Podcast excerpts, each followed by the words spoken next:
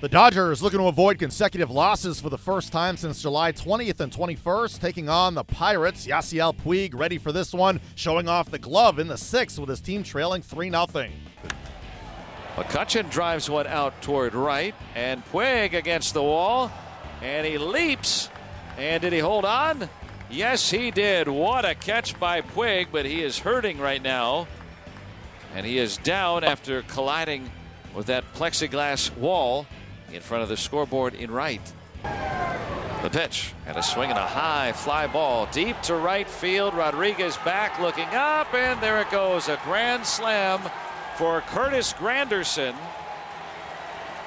His second home run as a Dodger. And LA has their first lead of the night. It is 5 to 3. Bell swings and chops it on the ground towards second. On to short for one. Seager's relay way late. A run is in.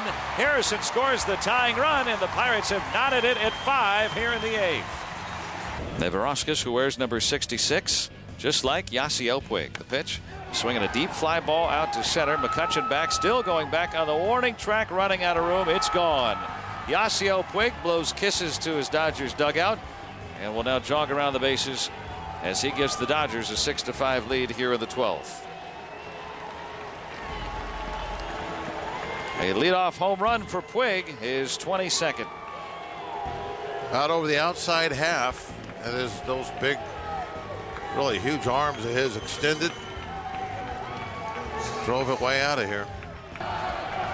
McCutchen and Bell lead. The 1 0.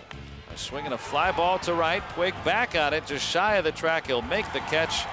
And the ball game is over. And the Dodgers, in this back and forth affair, take game one of this series in 12 innings, 6 to 5 here tonight. The Dodgers still haven't lost consecutive games since July 20th and 21st as they defeat the Pirates 6 5 in 12 innings. Curtis Granderson becomes the first player in MLB history to hit two grand slams in a four game span for different teams. The series against LA continues on Tuesday. Jameson Taillon on the Hill.